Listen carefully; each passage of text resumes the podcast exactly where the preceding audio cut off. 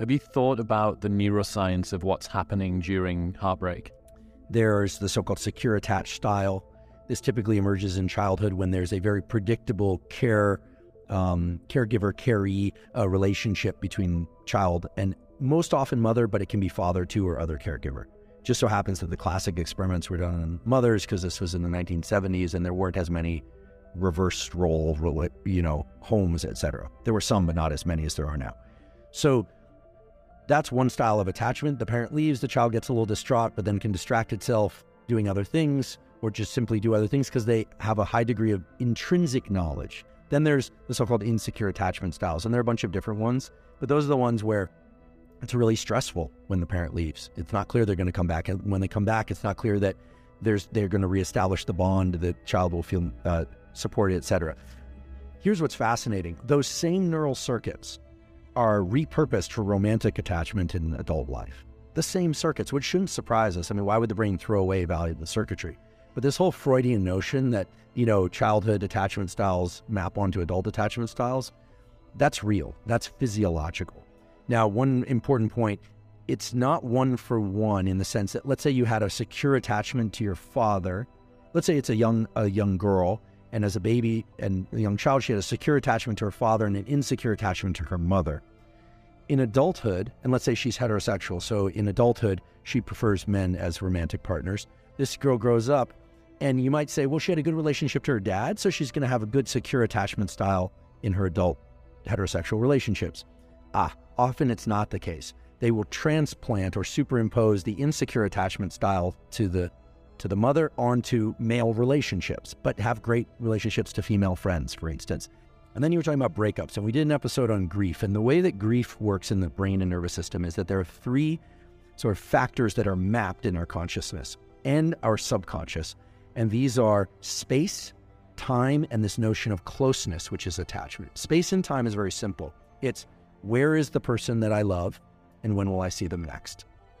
I mean, if you have a relative that lives overseas and you know they're alive, you're not going to grieve them. You might really miss them, but you're not going to grieve them the same way you would if suddenly you get the note, unfortunately, that they passed away.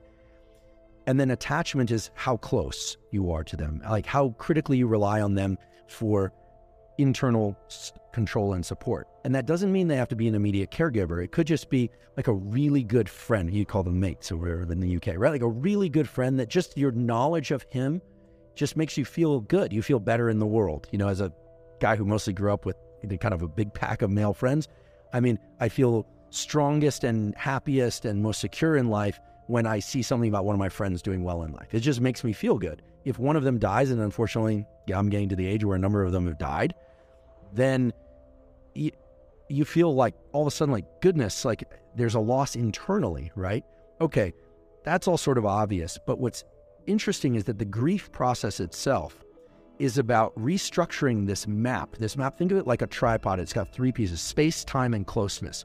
When someone dies, it's very confusing for the brain because where are they in space? Well, the body is put someplace. Maybe it's cremated, maybe it's not. We have notions of a spirit, and that depends on one's orientation, a soul or a spirit, okay? Or if you don't, then you don't, then, then where do they go, right? And then time, when will you see them again? There's the never. You'll never see them again. And the closeness component remains. And so there's an untethering of this map. If you look in the brain in people that are in grief from loss of a really strong attachment, the state of brain and body that gets flipped on is a motivational state. It's exactly the same circuitry in the brain that one sees active if someone very hungry is put just outside the wall of some delicious food, or if an animal that really wants to mate I guess mate. With animals, you call copulate. They really want to copulate with another animal. Is put just beyond the wall of that animal, but they can smell them. I mean, these are highly motivated, desiring states. So grief is a motivated state to, to bridge the distance in time and space, and yet it's impossible. And so the process of grief is a gradual waning of that motivation and a gradual shift of the memory of the person into some concept, whether or not it's a soul, whether or not it's just the past, whether or not it's their energy. You know, again, it depends on what the forebrain of that particular person believes, shifts that concept of that person into a place where the brain is comfortable. There's no more autonomic arousal, there's no motivation. When there's a breakup, it's exceedingly hard, especially if the person is young, you know, if you look at suicides after breakups, those are far more common in younger people than they are in older people. Why? Because the relationship represents the whole future. They have no concept that they're, they know there are other people, but it sort of feels like the whole world is, is shutting down. Breakups, what's happened is the person is no longer available in time and space.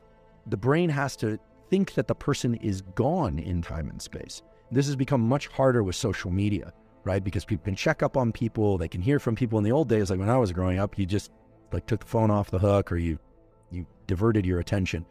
Now we are constantly renewing that the person is still there. And so love and the loss of love and the death grief are virtually identical.